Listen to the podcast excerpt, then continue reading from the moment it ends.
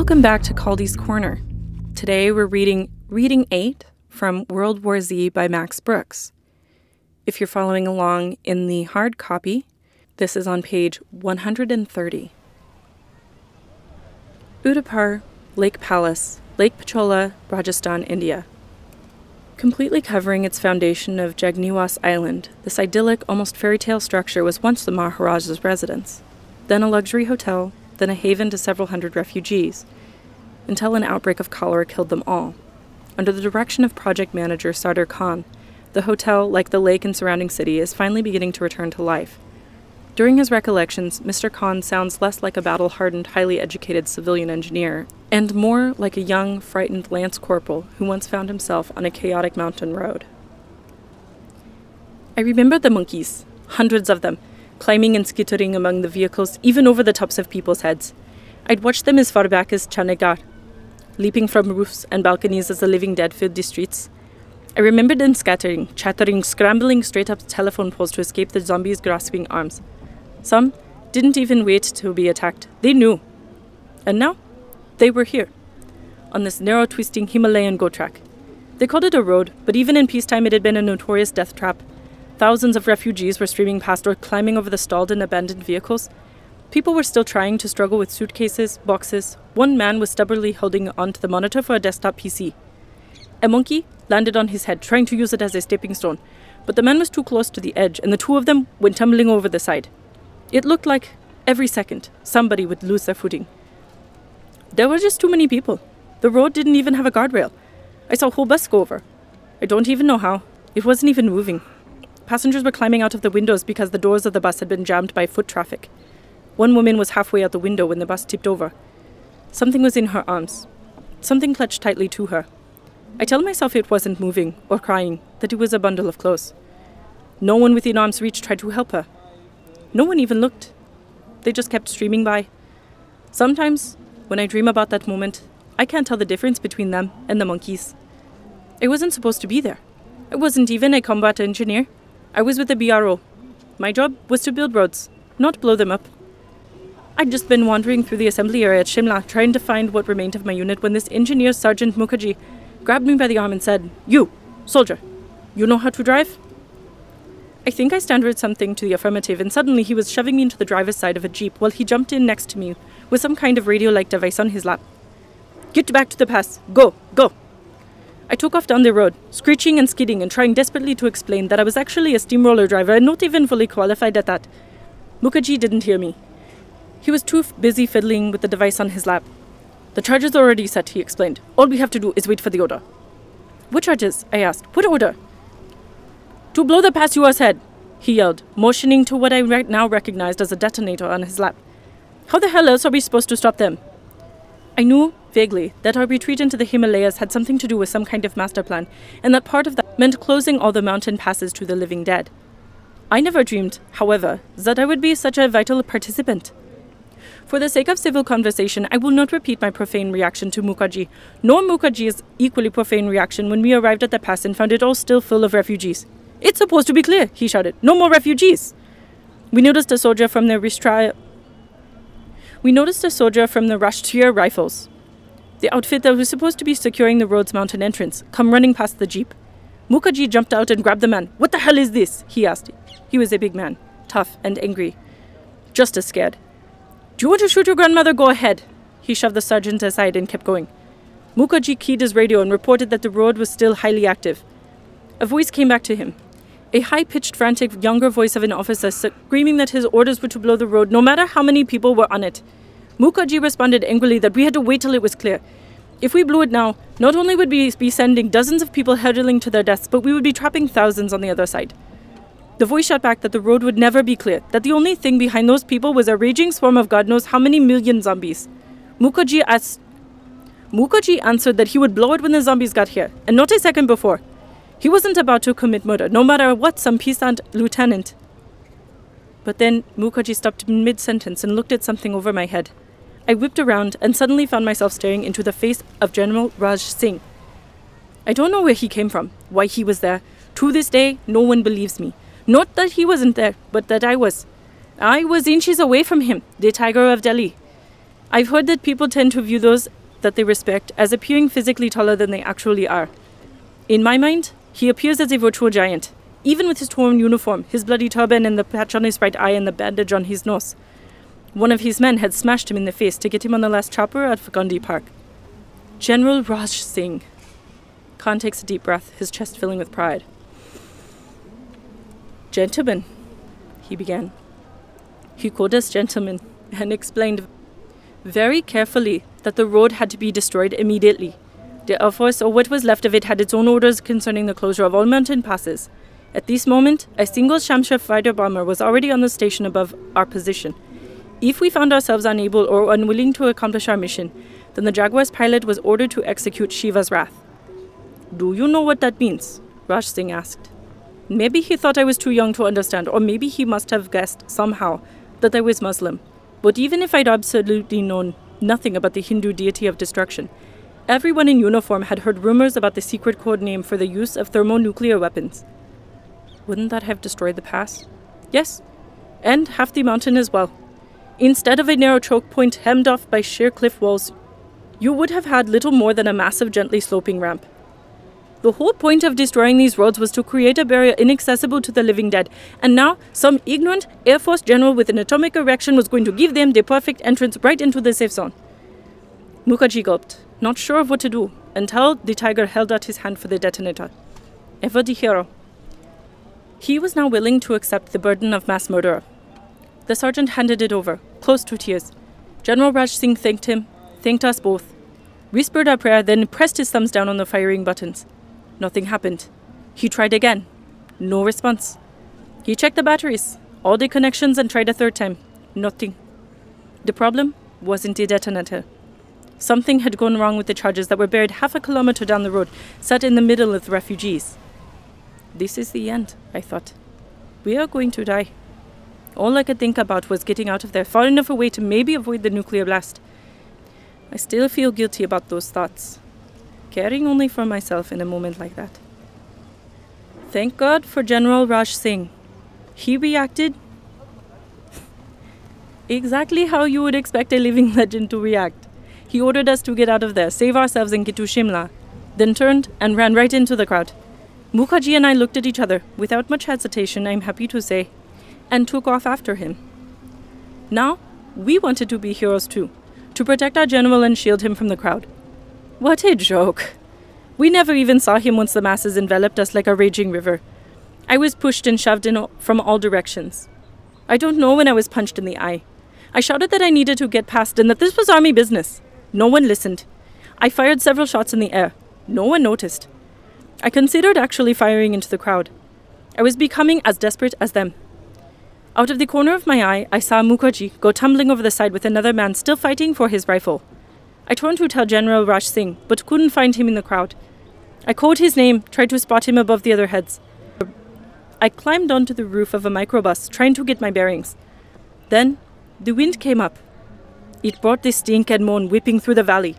In front of me, about a half kilometer ahead, the crowd began running. In front of me, about a half kilometer ahead, the crowd began running. I strained my eyes, squinted. The dead were coming. Slow and deliberate, just as tightly packed as the refugees they were devouring. The microbus shook, and I fell. First, I was floating on a sea of human bodies. Then suddenly, I was beneath them, shoes and bare feet trampling on my flesh. I felt my ribs crack. I coughed and tasted blood. I pulled myself under the microbus. My body was aching, burning. I couldn't speak. I could barely see. I heard the sound of the approaching zombies. I guessed that they couldn't be more than 200 meters away. I swore I wouldn't die like the others. All those victims torn to pieces. That cow I saw struggling and bleeding on the banks of the Satluj River in Rupnagar. I fumbled for my sidearm. My hand wouldn't work. I cursed and cried. I thought I'd be religious at that point, but I was just so scared and angry I started beating my head against the underside of the van. I thought if I hit it hard enough I could bash in my own skull. Suddenly, there was a deafening roar, and the ground rose up underneath me. A wave of screams and moans mixed with this powerful blast of pressurized dust. My face slammed into the machinery above, knocking me out cold. The first thing I remember when I came to was a very faint sound. At first, I thought it was water. It sounded like a fast drip. Tap, tap, tap. Like that. The tap became clearer, and I suddenly became aware of two other sounds the crackle of my radio. How that wasn't smashed, I'll never know. And the ever present howling of the living dead. I crawled out from under the microbus. At least my legs were still working well enough to stand. I realized that I was alone. No refugees, no general Raj Singh. I was standing along a collection of discarded personal belongings in the middle of a deserted mountain path. In front of me was a charred cliff wall. Beyond it was the other side of the severed road. That's where the moan was coming from. The living dead were still coming for me. With eyes front and arms outstretched, they were falling in droves off the shattered edge. That was the tapping sound, their bodies smashing on the valley floor far below. The tiger must have set off the demolition charges by hand. I guessed he must have reached them about the same time as the living dead. I hope they didn't get their teeth in him first. I hope he's pleased with his statue that now stands over a modern four lane mountain freeway. I wasn't thinking about his sacrifice at that moment. I wasn't even sure if any of this was real. Staring silently at this undead waterfall, listening to my radio report from the other units. Vikasnagar, secure. Bilaspur, secure. Jawalamukhi, secure. All passes report secure. Over. Am I dreaming? I thought. Am I insane? The monkey didn't help matters any. He was sitting on top of the microbus just watching the undead plunge to their end. His face appeared so serene, so intelligent, as if he understood the situation. I almost wanted him to turn to me and say, This is the turning point of the war. We finally stopped them. We are finally safe. But instead, his little penis popped out and he peed on my face.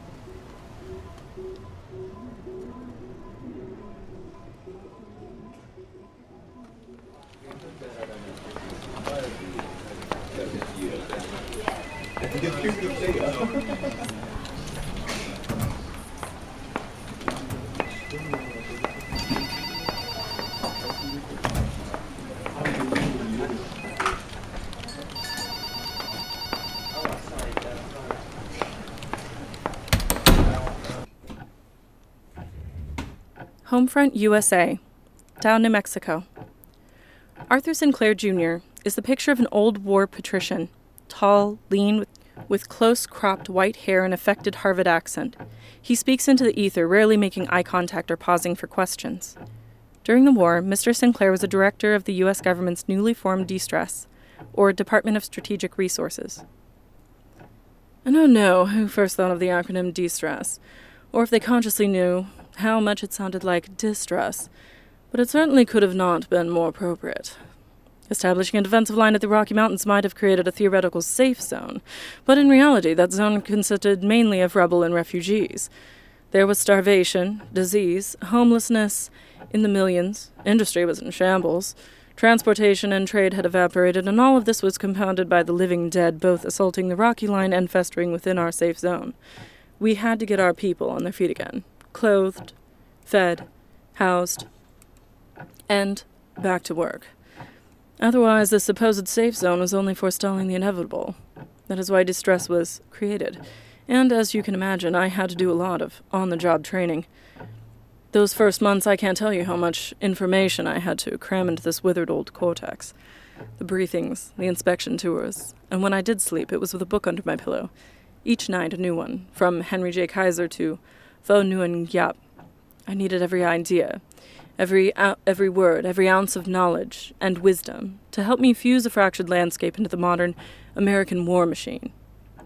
If my father had been alive, he probably would have laughed at my frustration. He'd been a staunch New Dealer, working closely with FDR as a comptroller of New York State. He'd used methods that were almost Marxist in nature, the kind of collectivization that would make Ayn Rand leap from her grave and join the ranks of the living dead. I'd always rejected the lessons he'd tried to impart, running as far away as Wall Street to shut them out. Now I was racking my brains trying to remember them. One thing those New Dealers did better than any generation in American history was find and harvest the right tools and talent. Tools and talent?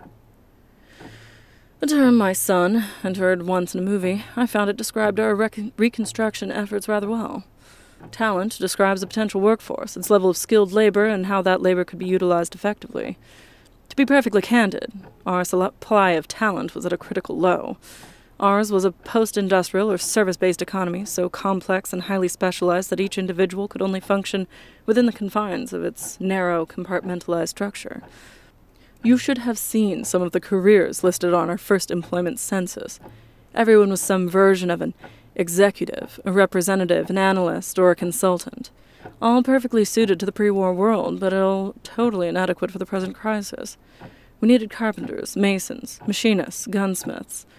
We had those people, to be sure, but not nearly as many as were necessary.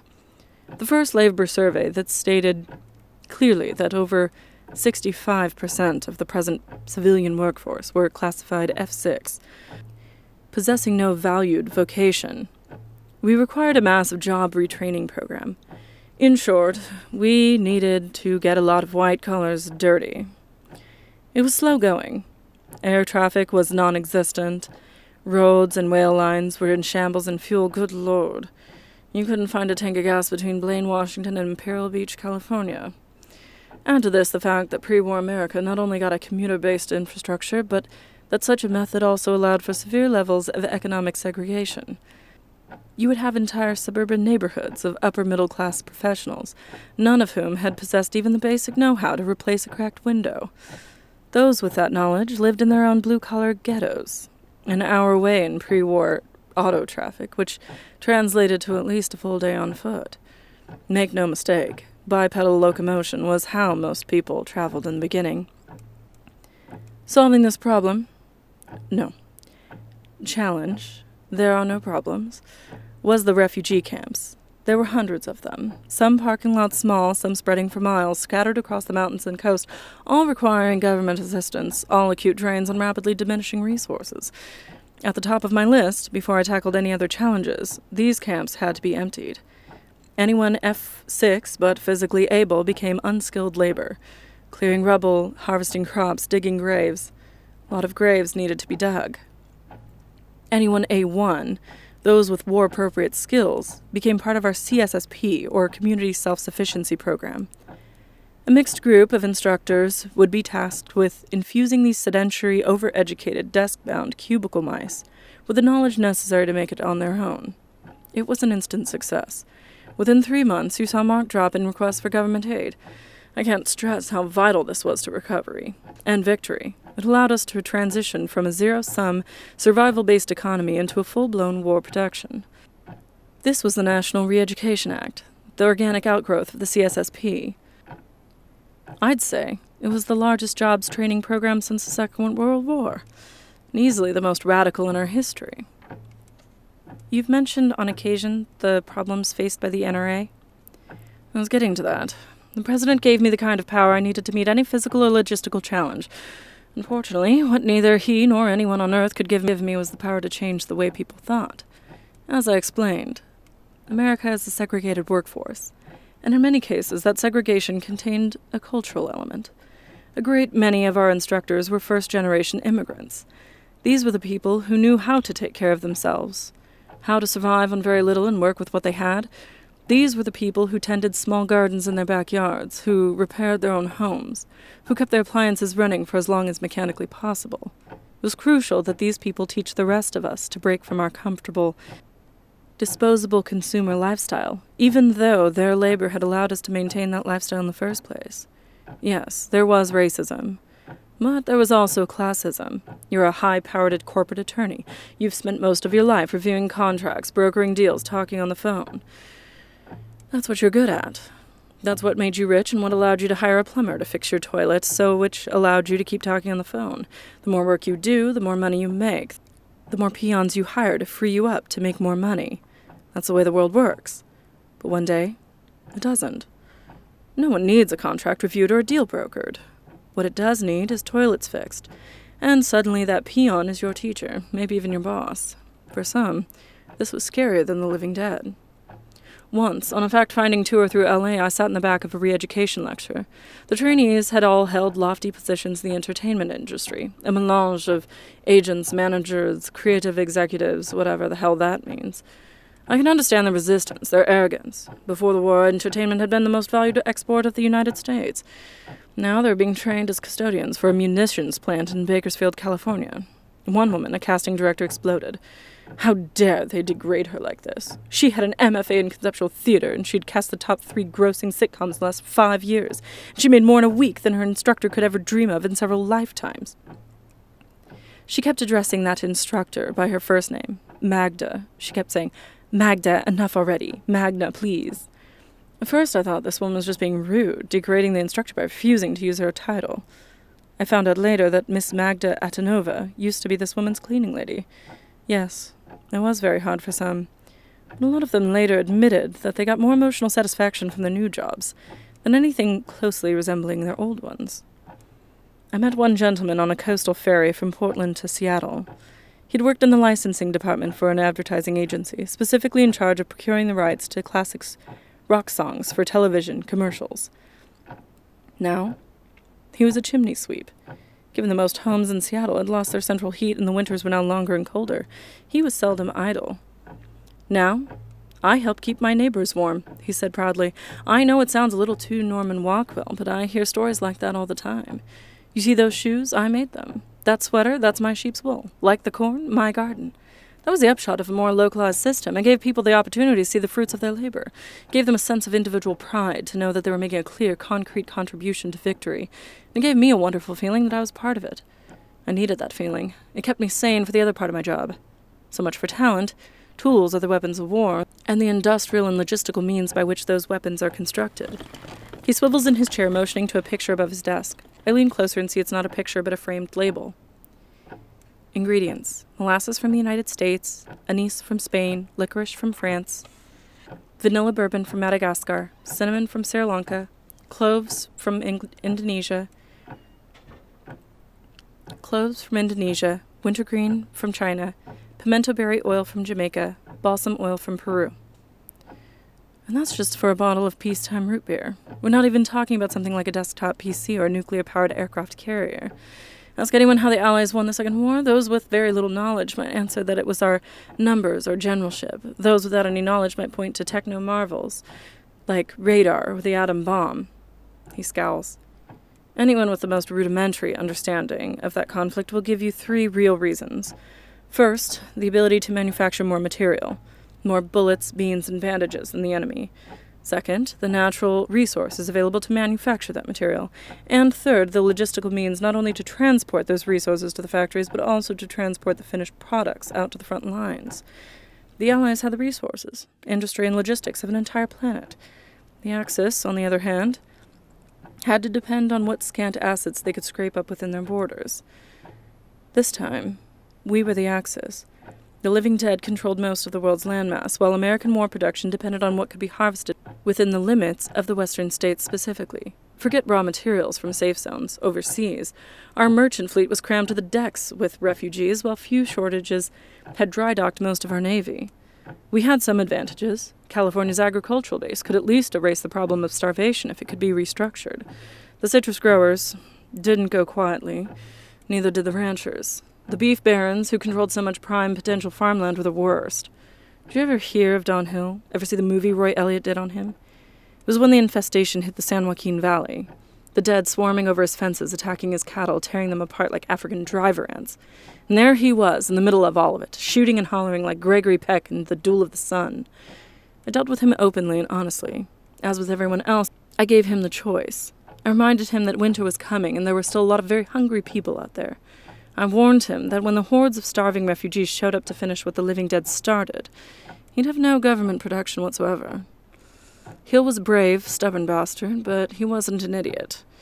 He agreed to surrender his land and herd only on the condition that his and everyone else's breeding stock remained untouched. We shook on that. Tender, juicy steaks. Can you think of a better icon of our pre war artificial standard of living? And yet, it was that standard that ended up being our second great advantage. The only way to supplement our resource base was recycling. This was nothing new. The Israelis had started when they sealed their borders, and since then, each nation had adopted it to one degree or another. None of their stockpiles, however, could even compare to what we had at our disposal. Think about what life was like in the pre war America. Even those considered middle class, enjoyed, or took for granted, a level of material comfort unheard of by any other nation at any other time in human history. The clothing, the kitchenware, the electronics, the automobiles, just in the Los Angeles basin alone, outnumbered the pre war population by three to one. The cars poured in by the millions. Every house, every neighborhood. We had an entire industry of over a 100,000 employees working three shifts seven days a week, collecting, cataloging, disassembling, storing, and shipping parts and pieces to factories all over the coast. There was a little trouble, like with the cattle ranchers, people not wanting to turn over their Hummers or their vintage Italian midlife crisis mobiles. Funny. No gas to run them, but they still hung on to them anyway. It didn't bother me too much. They were a pleasure to deal with compared to the military establishment. Of all my adversaries, easily the most tenacious were the ones in uniform. I never had direct control over any of their R&D. They were free to greenlight whatever they wanted. But given that almost all their programs were farmed out to civilian contractors, and that those contractors depended on resources controlled by distress, I had de facto control. You cannot mothball our stealth bombers, they would yell. Who the blank do you think you are to cancel our production of tanks?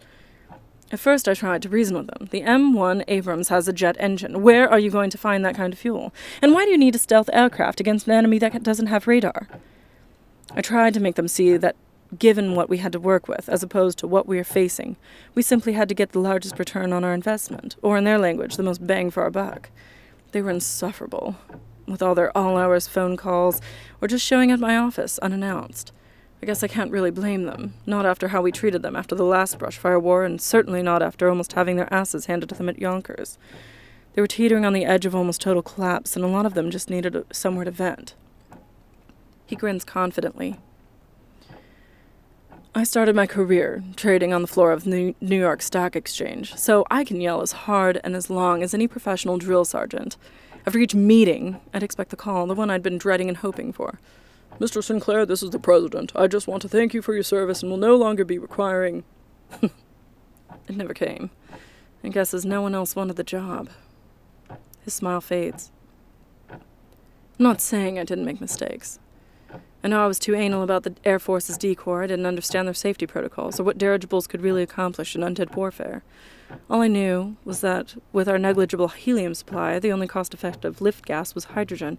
In no way was I going to waste lives and resources on a fleet of modern day Hindenburgs. I also had to be persuaded by the President, no less, to reopen the experimental cold fusion project at Livermore. He argued that even though a breakthrough was at best still decades away, quote, planning for the future lets our people know there will be one. I was too conservative with some projects, and with others I was far too liberal. Project Yellow Jacket. I still kick myself when I think about that one. These Silicon Valley eggheads, all of them geniuses in their own field, convinced me they had a wonder weapon that could win the war theoretically within 48 hours of deployment. They could build micro missiles, millions of them, about the size of a 22 rimfire bullet, that could be scattered from transport aircraft, then guided by satellites to the brain of every zombie in North America. Sounds amazing, right?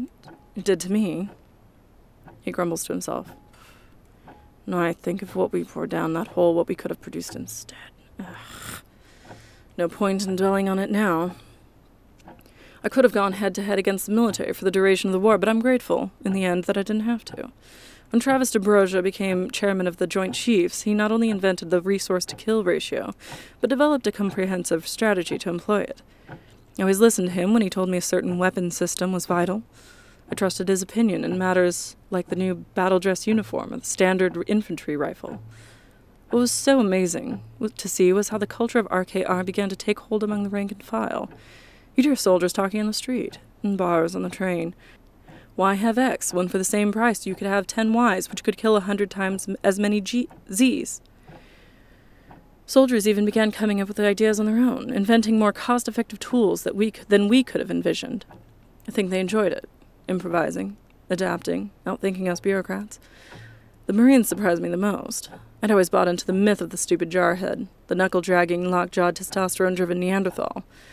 I never knew that because the Corps always has to procure its assets through the Navy, and because the admirals are never going to get too fired up about land warfare, that improvisation has had to be one of their most treasured virtues. Sinclair points above my head to the opposite wall. On it hangs a heavy steel rod ending in what looks like a fusion of shovel and double bladed battle axe. its official designation is a standard infantry entrenchment tool, although, to most, it is known as either the lobotomizer or simply the Lobo. Leathernecks came up with that one. Using nothing but the steel of recycled cars, we made 23 million during the war. He smiles with pride. And they're still making them today.